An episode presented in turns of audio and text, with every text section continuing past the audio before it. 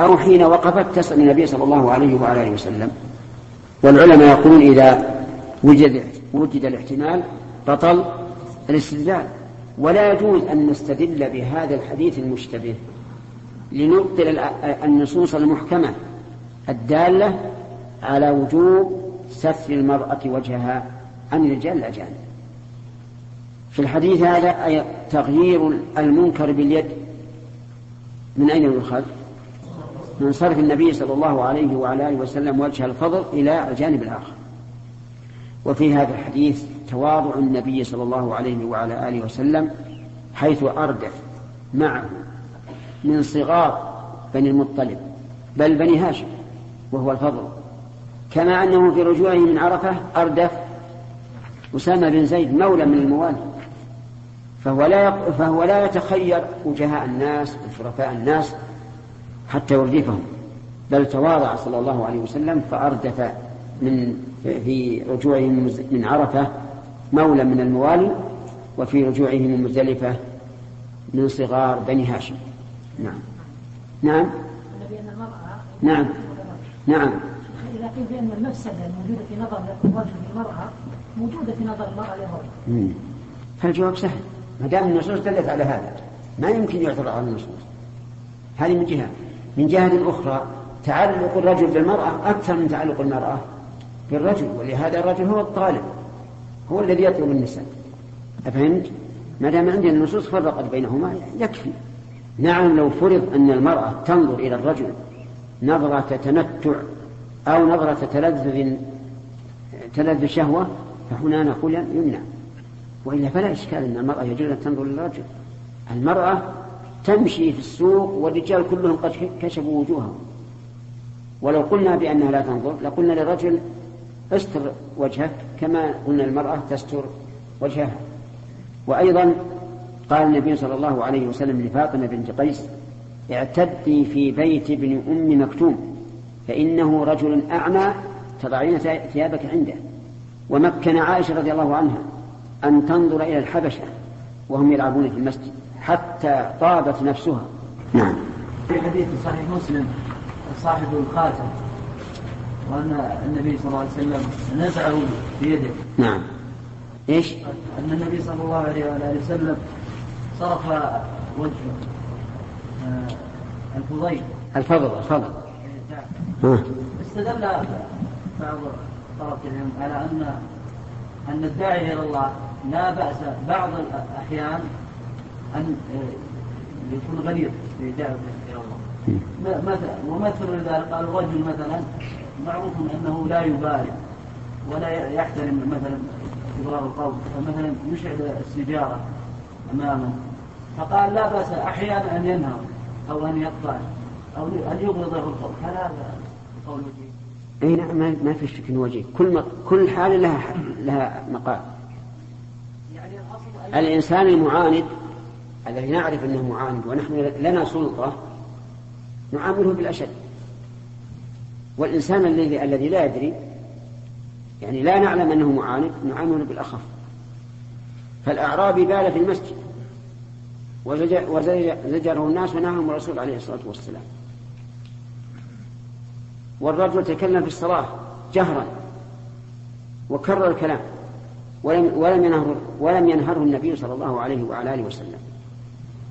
وش باقي واحد؟ طيب. سليم. نعم وش عندك؟ سؤالي سؤال الأخ لما انها ان المحذور اللي في الرجل يا شيخ نظر الرجل محذور في المراه لأن المراه بعض الأحيان هي اللي تعدي على الرجل بالمساعدة. اي هذا من سؤالي. صحيح امرأة العزيز وش وش تسوي في الجوز؟ نعم. اي نعم. المحظور اللي اللي إيه لكن هذا نادر بالنسبة للنساء. ثم كما قلنا لكم ما دامت النصوص فرقت بينهما ما لنا ما لنا كلام. ولا يمكن أن نعارض النصوص بقياس فاسد نعم. باب حج الصبيان. حدثنا أبو النعمان قال حدثنا حماد بن زيد عن عبيد الله بن أبي يزيد قال سمعت ابن عباس رضي الله عنهما يقول بعثني أو قدمني النبي صلى الله عليه وسلم في الثقل من جمع بليل. حدثنا إسحاق قوله بليل لم يحدد هذا الليل ولكن الظاهر أنه إذا مضى معظم الليل جاز الدفع سواء غاب القمر أم لم يغب. وحديث أسماء بنت أبي بكر رضي الله عنهما أنها أمرت غلامها أن يرقب غروب القمر هذا من باب الاحتياط وإلا ليس في السنة أن النبي صلى الله عليه وسلم قال إذا غرب القمر فادفعوا إنما دفع بليل. فالظاهر كما قال الفقهاء رحمهم الله أن المعتبر إذا مضى أكثر الليل سواء كانت ثلثان أو ثلاثة أرباع أو ما أشبه ذلك. الشاهد من هذا الحديث قوله بعث نعم. نعم. أو إيش؟ قدمني. قدمني النبي صلى الله عليه وسلم في الثفل من جمع من جمع بالعلم المراد بالثفل النساء وما أشبههن. ولهذا قال ابن عمر إنه قد أذن للذعن جمع ضعينة وهي المرأة. عندنا الثقل يا شيخ. إيش؟ الثقل. ثقل. قاف نعم. بالقاف بالقاف ثقل حدثنا إسحاق قال حدثنا يعقوب بن إبراهيم قال حدثنا ابن أخي أبي ابن أخي ابن شهاب عن عمه قال أخبرني عبيد, عبيد الله بن عبد الله بن عتبة بن مسعود أن عبد الله بن عباس رضي الله عنهما قال أقبلت وقد ناهزت الحلم أسير على أتان لي ورسول الله صلى الله عليه وسلم قائم يصلي بمنى حتى سرت بين يدي بعض الصف الأول ثم نزلت عنها فرتعت فصففت مع الناس وراء رسول الله صلى الله عليه وسلم وقال يونس عن ابن وقال يونس عن ابن شهاب بمنى في حجة الوداع. حدثنا عبد الرحمن بن يوسف قال حدثنا حاتم بن إسماعيل عن محمد بن يوسف عن السائب بن يزيد قال حج بي مع رسول الله صلى الله عليه وسلم وأنا ابن سبع سنين. حدثنا عمرو بن زرارة قال أخبرنا القاسم بن مالك عن الجعيد بن عبد الرحمن قال سمعت عمر بن ابن عبد العزيز يقول للسائب بن يزيد وكان قد حج به في ثقل النبي صلى الله عليه وسلم. هذا مما يدل على حد الصبيان. أما حديث ابن عباس رضي الله عنهما فقد قال عن نفسه إنه في منى حين أرسل الأتان إنه قد ناهز الاحتلال. أي قاربه وأما حديث السائل فصريح أن له سبع سنين. وعلى هذا فيحج الصبيان. وإذا حجوا فهل تسقط الفريضة أو لا؟ الجواب لا تسقط. الجواب لا تسقط الفريضة. لأنهم حجوا قبل أن يكون واجبا عليهم. فهو بمنزلة من حج قبل الوقت من صام قبل دخول رمضان. لا يجزئها عن رمضان. وإذا حجوا فماذا يفعلون؟ يجب أن يفعلوا كل ما يقدرون عليه. على المشهور من المذهب. وما عجزوا عنه؟ قام عنه قام به وليه. كالرمي مثلا. وذهب أبو حنيفة رحمه الله إلى أنه لا يلزمه إتمام النسك. وأن للصبي أن يفسخ النسك وقوله أقرب إلى الصواب لأن هذا لم يبلغ الحد الذي يلزم فيه بالعبادات فهو غير مكلف. ثم إنه في عصرنا الحاضر الحاجة داعية لذلك. كثيرا ما يحرم الصبيان على أن الأمر سهل وأنهم سيتمون النسك ثم يعجزون. من الزحام وشدة الحر في أيام الصيف أو البرد في أيام الشتاء ولا يتحملون. فماذا نصنع بهؤلاء؟ نقول ما في ما في مشكلة. على القول الراجح ما في مشكلة. يتحللون ويلبسون ثيابهم. باب حج النساء. وقال وليد.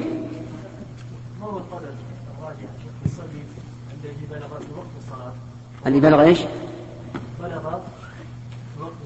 نعم وقد صلاها قد تكليف وهل القول الراجح أنه يجب؟ القول الراجح أنها لا لا يلزم لا يلزم لا تلزم الصلاة أنها واجبة لا لا نقول نقول صلى الظهر فقام بما بما أمر به لماذا لا نقول كذلك في الحج؟ إيش؟ يعني لماذا لا نقول ما دام هو حج أيضا لماذا لا نقول انه حج؟ يعني تقول اذا اذا إذا حج وأتم الحج هل لزمه حج آخر؟ نعم. هذا سؤالك. نعم. الفرق بينهما أن الصلاة أداها في وقتها. أداها في وقتها. على أنها الظهر وعلى أنها هي الفريضة هي الصلاة التي أمر بها. فبرئت ذمته. لأنه لا لا يلزم بأكثر من هذا. أما الحج فلا. الحج ليس كالصلوات الخمس كل صلاة لها وقت.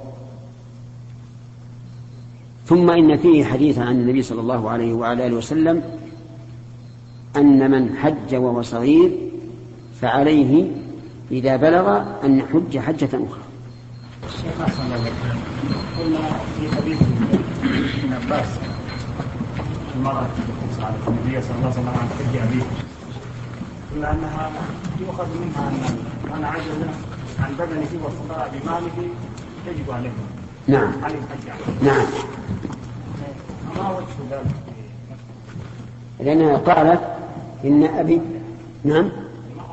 لأنها قالت أدركت إن فريضة الحج على فريضة الله في الحج على عباده أدركت أبي شيخا كبيرا فأقرها على أن الرجل هذا قد فرض عليه فرض عليه الحج. واضح. ولا يمكن يفرض, عليه بدون مال. انتهى الوقت يا سليم. ربع مثقال. ربع مثقال. ربع مثقال. إيه. إيه إيه هل هذا تحديد شرعي؟ لا ما لها ما ما لها. هذه من جنس الملبوسات. إن خرج عن العادة وصار إسرافا حرم. وإن كان على العادة فليس, به شيء. العامة عندنا شيخ أحسن الله إليكم يلبسون الأصبع كله. يعني فص الداخل هذه يلبسون قرابة من أربعة من الخواتم في هذا وفي الثاني كذلك كل كل اليدين؟ لا في أصبعين من أصابع اليد. الخنصر والبنصر إيه. يملون. يملون هذا أربعة وهذا أربعة أحيانا. هذا لازم- لازم خمسة لأن هذا أطول. يجعلونه كثير أحيانا تجد الواحد عنده يعني إصبعين مليان هذا لا هذا ما يجوز. فيه نهي هذا لا يجوز. نقول لهم حرام اي نعم الحرام. لأن هذا هذا إسراف. فيقال يكفي واحد. أنت بتتجمل للناس؟ المرأة هي اللي تلبس هذه الأشياء. نعم. والله عنك شيخ.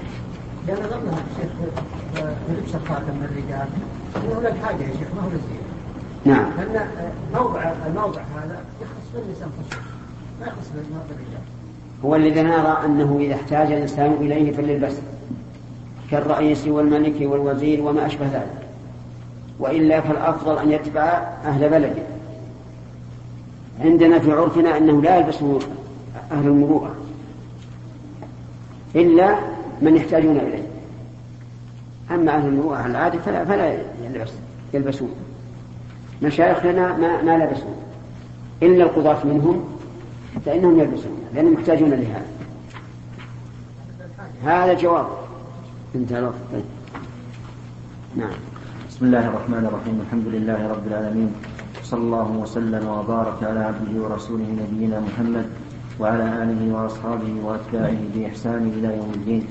قال الإمام البخاري رحمه الله تعالى في صحيحه في كتاب جزاء الصيد باب حج النساء وقال لي أحمد بن محمد حدثنا إبراهيم عن أبيه عن جده قال أذن عمر رضي الله عنه لأزواج النبي صلى الله عليه وسلم في آخر حجة حجها فبعث معهن عثمان بن عفان عثمان بن عفان وعبد الرحمن بن عوف. في هذا إشارة إلى ما قال النبي صلى الله عليه وعلى آله وسلم لزوجاته قال هذه يعني الحجة حجة الوداع ثم لزوم الحصر الحصر ثم لزوم لزوم الحصر جمع حصير يعني بعد ذلك لا تحجد. فلم يحجزنا في زمن أب أبي بكر. لقوله هذه ثم نلزم الحسن ولا في خلافة عمر. لكن في آخر حياته رضي الله عنه كأنه خاف بمنعهن من الحج فأذن لهن فحججنا جميعا مع عبد الرحمن بن, بن, بن عوف رضي الله عنه وعثمان بن عفان. بقي أن يقال هل هذا يدل على أن الأولى للمرأة أن لا تحج بعد الفريضة؟ أقول نعم. لا سيما في عهدنا الحاضر حيث إن النساء يختلطن اختلاطا مشينا مع الرجال في الطواف والسعي والرمي ويلحقهن من المشقة ما يلحقهن. حتى أن المرأة لتنفلت عليها عباتها وتبقى بثياب فقط. وحتى إن بعض النساء إذا رأى هذا الازدحام الشديد يغمى عليه. قبل أن أن يدخل في الازدحام والحمد لله المرأة إذا أدت فريضتها تكفي.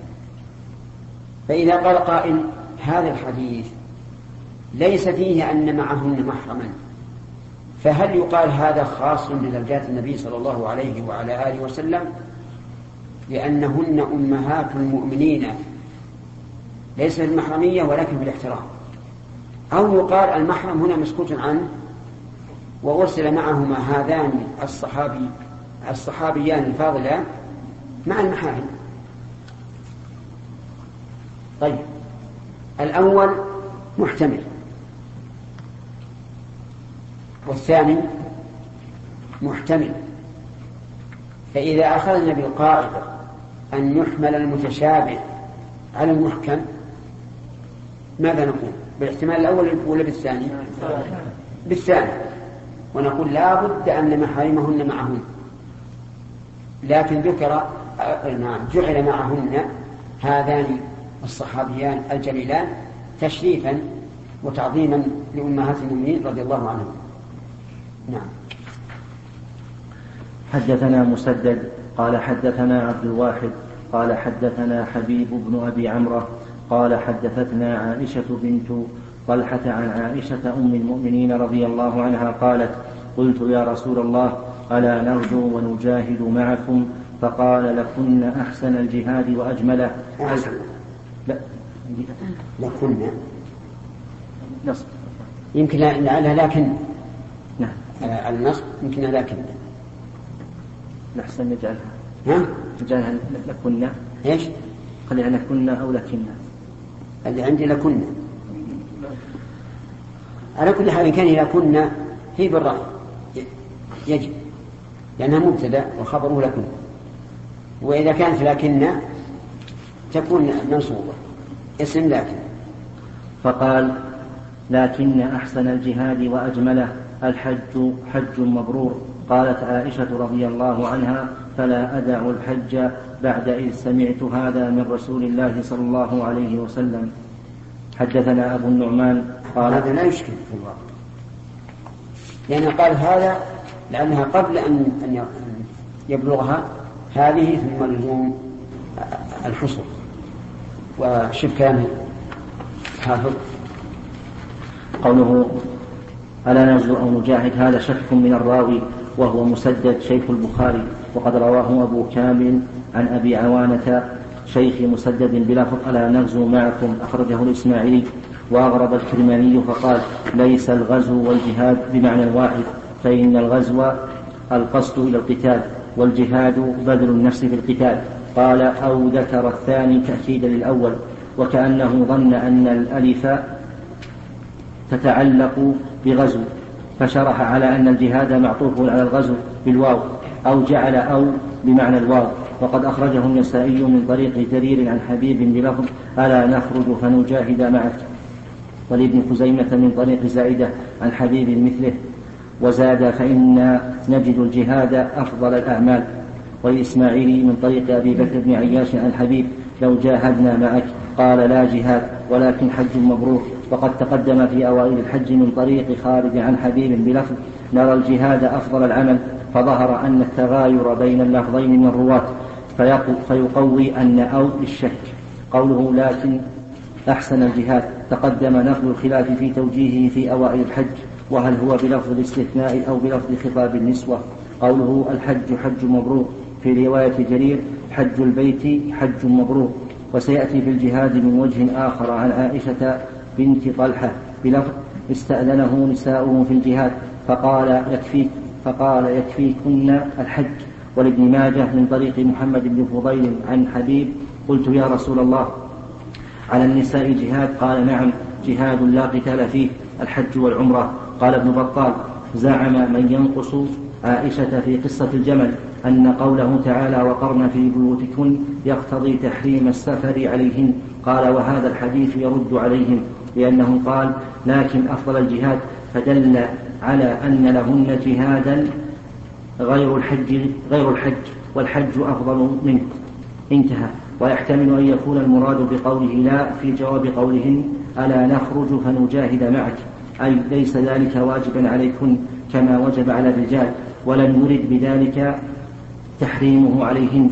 فقد ثبت في حديث أم عطية أنهن كن يخرجن فيداوين الجرحى وفهمت عائشة ومن وافقها من هذا الترغيب في الحج إباحة تكريره لهن كما أبيح للرجال تكرير الجهاد. وخص به عموم قوله هذه ثم ظهور الحصر هذه ثم ظهور الحصر. فقد ثبت في حديث أم عطية أنهن كن يخرجن فيداوين الجرحى وفهمت عائشة ومن وافقها من هذا الترغيب في الحج. من وفهمت عائشة ومن وافقها من هذا الترغيب في الحج إباحة تكريره لهن كما أبيح للرجال تكرير الجهاد. وخص به عموم قوله هذه ثم ظهور الحصر. وقوله الحصر. وقوله تعالى وقرن في بيوتكم وكأن عمر كان متوقفا في ذلك ثم ظهر له قوة دليلها فأذن لهن في آخر خلافته. ثم كان عثمان بعده يحج بهن يحج بهن في خلافته أيضا. وقد وقف بعض بعضهن عند ظاهر النهي كما تقدم. وقال البيهقي في حديث عائشة في حديث عائشة هذا دليل على أن المراد بحديث أبي واقد وجوب الحج مرة واحدة كالرجال لا المنع لا المنع من الزيادة. وفيه دليل على أن الأمر مثل الرجال؟ يقول أن الحج وأن وجوب الحج مرة واحدة كالرجال. نعم. وقال البيهقي في حديث نعم. لا المنع من الزيادة. إيش؟ لا المنع. لا المنع من الزيادة. نعم. وفيه دليل على أن الأمر بالقرار في البيوت ليس على سبيل الوجوب واستدل بحديث عائشة هذا على جواز حج المرأة مع من تثق به ولو لم يكن زوجا ولا محرما كما سيأتي البحث فيه في الذي يليه. قوله لا تسافر المرأة. على اللفظ هذا. إنما وصلنا لكن لا بأس. تكميل البحث. قوله لا تسافر المرأة. كذا أطلق السفر وقيده في حديث أبي سعيد الآتي في الباب فقال مسيرة يومين ومضى في الصلاة حديث حديث أبي هريرة مقيدا بمسيرة يوم وليلة وعنه روايات أخرى روايات أخرى وحديث ابن عمر فيه مقيدا بثلاثة أيام وعنه روايات أخرى أيضا وقد عمل أكثر العلماء في هذا الباب بالمطلق لاختلاف التقييدات وقال النووي ليس المراد من التحديد ظاهره بل كل ما يسمى سفرا فالمرأة منهية عنه إلا بمحرم وإنما وقع التحديد عن أمر واقع فلا يعمل بمفهومه. وقال ابن المنير وقع الاختلاف في مواطن بحسب السائلين. وقال المنذري يحتمل أن يقال إن اليوم المفرد والليلة المفردة بمعنى اليوم والليلة يعني فمن أطلق يوما أراد بليلته أو ليلة أراد بيومها وأن يكون عند جمعه عند جمعهما. أشار إلى مدة الذهاب والرجوع وعند إفرادهما أشار إلى قدر ما ما تقضى فيه الحاجة. قال ويحتمل أن يكون هذا. يعني يريد ثلاثة أيام ثلاثة أيام يعني الذهاب والرجوع. المقيد بثلاثة أيام قال ويحتمل أن يكون هذا كله تمثيلا لأوائل الأعداد فاليوم أول العدد والاثنان أول التكثير والثلاث أول الجمع. وكأنه أشار إلى أن مثل هذا في قلة الزمن لا يحل فيه السفر فكيف بما زاد؟ ويحتمل أن يكون ذكر الثلاث قبل ذكر أن يكون ذكر الثلاث قبل ذكر ما دونها فيؤخذ بأقل ما ورد ما ورد في ذلك وأقله الرواية التي فيها ذكر البريد فعلى هذا يتناول السفر طويل السير وقصيره ولا ولا يتوقف امتناع سير المرأة على مسافة القصر خلافا للحنفية. وحجتهم أن المنع المقيد بالثلاث متحقق وما عداه مشكوك فيه فيؤخذ بالمتيقن. ونوقظ بأن الرواية المطلقة شاملة لكل سفر فينبغي الأخذ بها وطرح فينبغي الأخذ بها وطرح ما عداها فإنه مشكوك فيه. ومن قواعد الحنفية تقديم الخبر العام على الخاص وترك حمل المطلق على المقيد. وقد خالفوا ذلك هنا. والاختلاف إنما وقع في الأحاديث التي وقع فيها التقييد بخلاف حديث الباب فإنه لم يختلف على على ابن عباس لم يختلف على ابن عباس فيه. وفرق سفيان الثوري بين المسافة البعيدة فمنعها دون القريبة. وتمسك أحمد بعموم الحديث فقال إذا لم تجد زوجا أو أو محرما لا يجب عليها الحج. هذا هو المشهور عنه. وعنه رواية أخرى كقول مالك وهو تخصيص الحديث بغير سفر فريضة. قالوا وهو مخصوص بالإجماع. قال البغوي لم يختلفوا في أنه ليس للمرأة السفر في غير الفرض إلا مع زوج أو محرم إلا كافرة أسلمت في دار الحرب أو أسيرة تخلصت وزاد غيره أو امرأة انقطعت من الرفقة فوجدها رجل مأمون فإنه يجوز له أن يصحبها حتى يبلغها الرفقة. قالوا وإذا كان عمومه مخصوصا بالاتفاق فليخص منه حجة الفريضة. وأجاب صاحب المغني بأنه, بأنه سفر الضرورة فلا يقاس عليه حالة الاختيار ولأنها تدفع ضررا متيقنا بتحمل ضرر متوهم ولا كذلك السفر لحج. وقد روى وقد روى الدار قطني وصححه أبو عوانة حديث الباب من طريق ابن جريج عن عمرو بن دينار بلفظ لا تحجن امرأة إلا ومعها ذو محرم فنص في, في نفس الحديث على منع الحج فكيف يخص من بقية الأسفار؟ والمشهور عند الشافعية اشتراط الزوج أو المحرم أو النسوة الثقات أو النسوة الثقات. وفي قول تكفي امرأة واحدة ثقة. وفي قول نقله الكرابيسي وصححه في المهذب تسافر وحدها إذا كان الطريق آمنا. وهذا كله في الواجب من حج أو عمرة.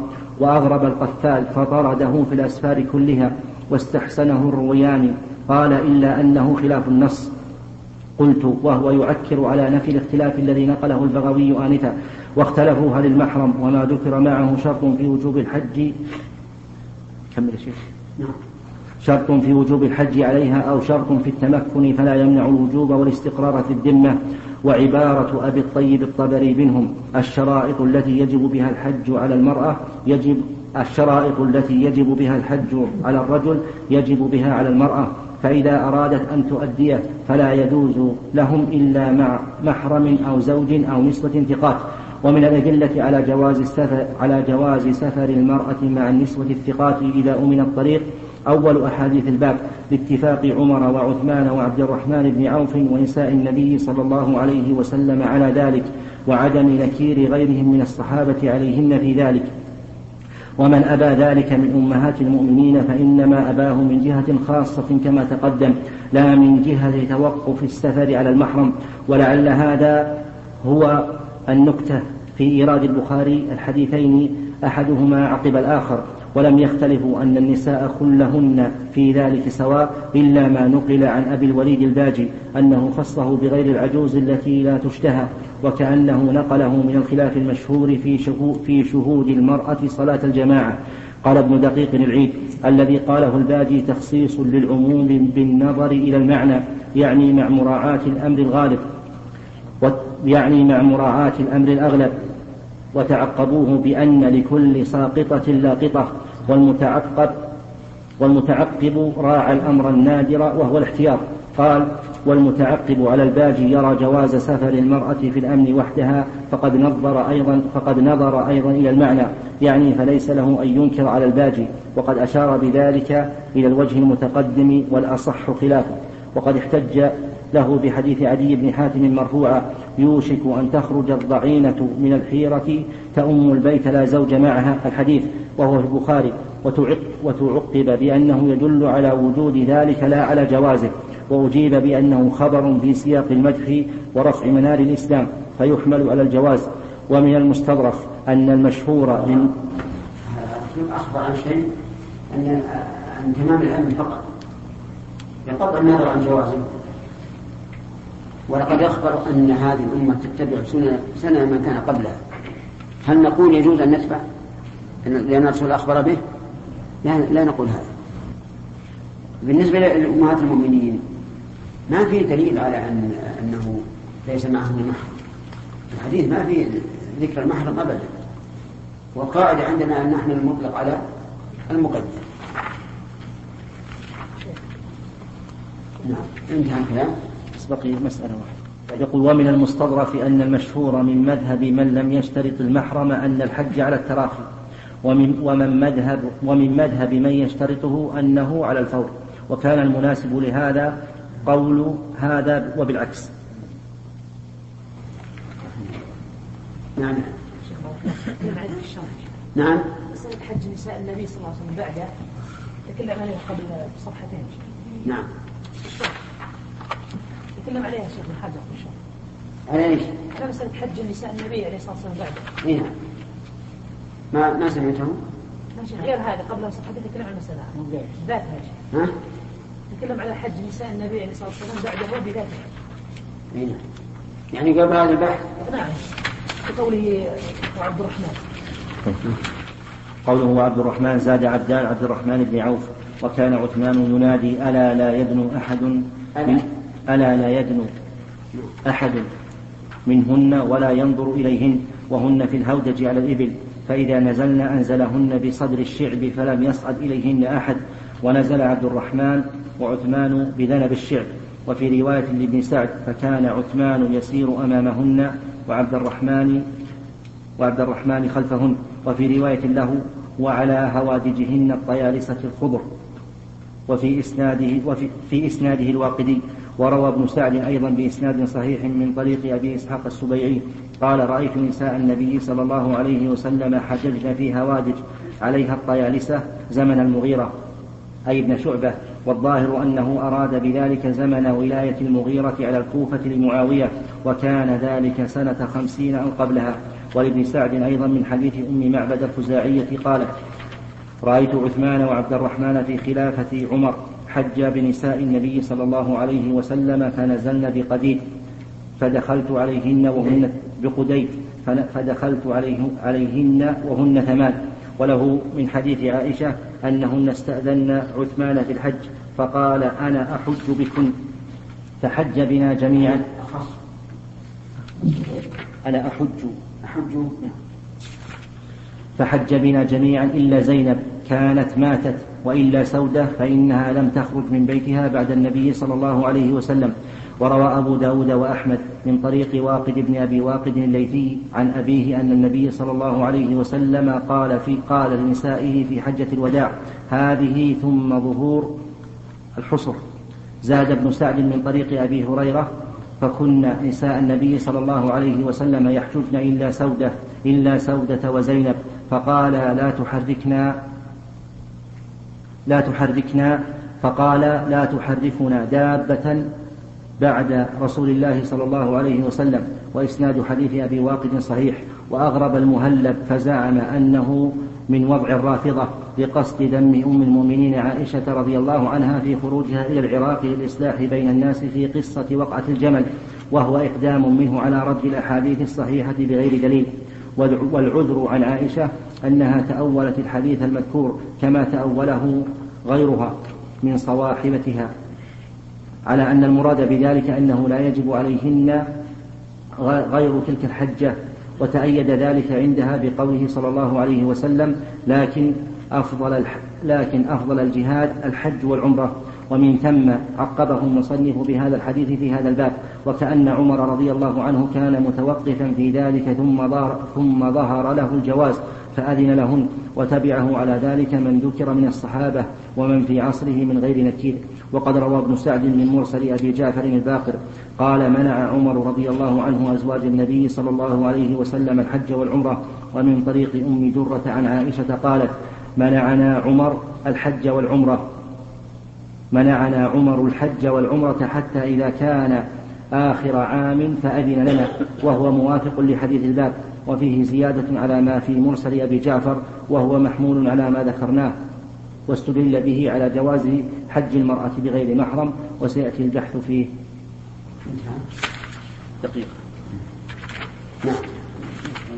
رواية وكان عثمان ينادي ألا لا يبلو أحد منهن ولا ينظر إليهن. نعم. معروف أنه إذا كان معهن محرم سيدنو منهن ينظر إليهن قد يكون لحاجة أو هكذا. كذلك رواية ف... نعم. فإذا نزلنا أنزلهن بصدر الشعب فلم يصعد, يصعد إليهن أحد. معلوم أن النساء في حاجة قد يكون في حاجة إلى ماء أو هكذا. عندهم آه، عندهن عبد الرحمن بن عوف وعثمان بن عفان لا إذا كان موجود محرم ها؟ سيكون إذا كان موجود محرم نعم. سيكون أولى من عبد الرحمن و... بأن يصعد وهكذا هذا مما يؤيد انه لا لا محرم معهن لكن ما هو صحيح. صحيح. نعم. أحسن الله عليك يا شيخ. أمهات المؤمنين ليسوا محارم المؤمنين. لا. لا لا في الاحترام فقط. احترام. نعم. أحسن الله عليكم شيخ. معدة الخزاعية تقول رأيته وهن ثمان وبينما توفي النبي صلى الله عليه وسلم عن تسع ولم تحج. آه، زينب ولا سوداء. نعم. لحد سبع لا قوله قوله هن ثمان يعني الحيات الباقيات وزينب مات قبل. يعني ليس المراد التي رأتهن في الحج. ها؟ لأن الحديث آه، تقول آه، وللنساء من حيث من نحو لا لا لا لعلها ظنة سودة حاجة. على كل حال مسألة المحرم.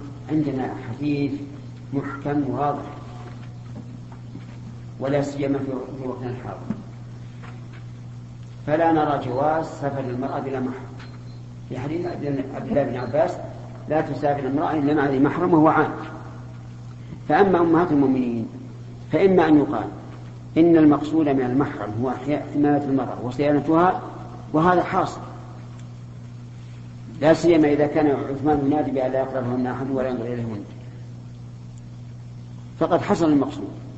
وإما أن يقال ليس هناك دليل صريح على أنه لا محرم معهن لا يمكن أن يكون معهن محرم. وكونه لا يذكر في, في, أنه يأتي إليهن في الشعر. في رأس الشعر لأنه ليس كل محرم لواحدة يكون محرما للجميع. فبعد المحارم عنهن يكون أصلا نعم. ما رأيت شيء لا المحرم من جهة المحرم شيء أما المحرم من حبيبة ها؟ أقول عمر رضي الله عنه محرم من بنته وإخوان عائشة شيخ على وقت عائشة؟ المهم ممكن ممكن. والله أعلم. أي. شيخ أحسن عليك. السبر الناس يختلفون. بعض الناس يصبر وعادته الصبر يريد أن ينكر على من من لا يصبر. وآخر يصبر لكنه يميل إلى اللون البني ربما تقول أن هذا الصبر بنفسه.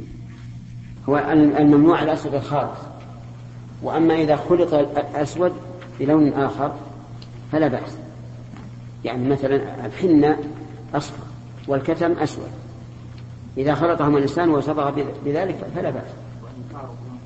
أما الذين ينكرون على من من من لا يصبغون إنكارا شديدا ففيه نظر. لأنه قد يكون هناك عذر. فالإمام أحمد رحمه الله قال في اتخاذ الشعر في الرأس قال هو سنة لو نقوى عليه اتخذناه. ولكن له كلف ومؤونة وإن كان القول الراجح في مسألة اتخاذ الشعر أنه تبع العادة لكن المهم, المهم أنه رحمه الله تعذر بالكلفة وأنه يحتاج إلى ترجيل وتسريح وتطيب وما أشبه ذلك. كثير من علمائنا ولا, ولا أحتج بهم على السنة لأن السنة أولى أن تتبع لا شك. لا, لا يفعلون هذا لا يغيرون الشيء. أدركنا الشيخ محمد بن إبراهيم رحمه الله وإخوانه عبد اللطيف وأدركنا الشيخ عبد الرحمن السعدي رحمه الله ومشايخ آخرين. كلهم لا يصبرون والظاهر لي والله أعلم أن علتهم وما علل به الإمام أحمد بن حنبل رحمه الله أنك تحتاج إلى إلى عناية وكل يوم يتفقدها الإنسان. لأن الشعر إذا صبغ ما ما يبقى ثلاثة أيام أربعة أيام إلا وقد بان. فأنا من أسفل الشعر. يحتاج إلى أن أن يصبغ مرة ثانية. ثم هل قول الرسول عليه الصلاة والسلام خالف اليهود غير هذا الشيء؟ خالف اليهود فإنهم لا يصبغون. هل المراد المخالفة أو المراد في عدم الاشتباه في ذلك الوقت بمعنى أنه إذا وجد يهود لا يصبغون قلنا للمسلمين اصبغوا أو إنها سنة مستقلة. هذه أيضا محل, محل نظر. إذا قلنا أن السنة مستقلة فعلناها سواء كان عندنا يهود أو ما عندنا يهود يصبغون أو لا يصبغون. ولذلك يحتج بعض الناس على الذين لا يصبغون.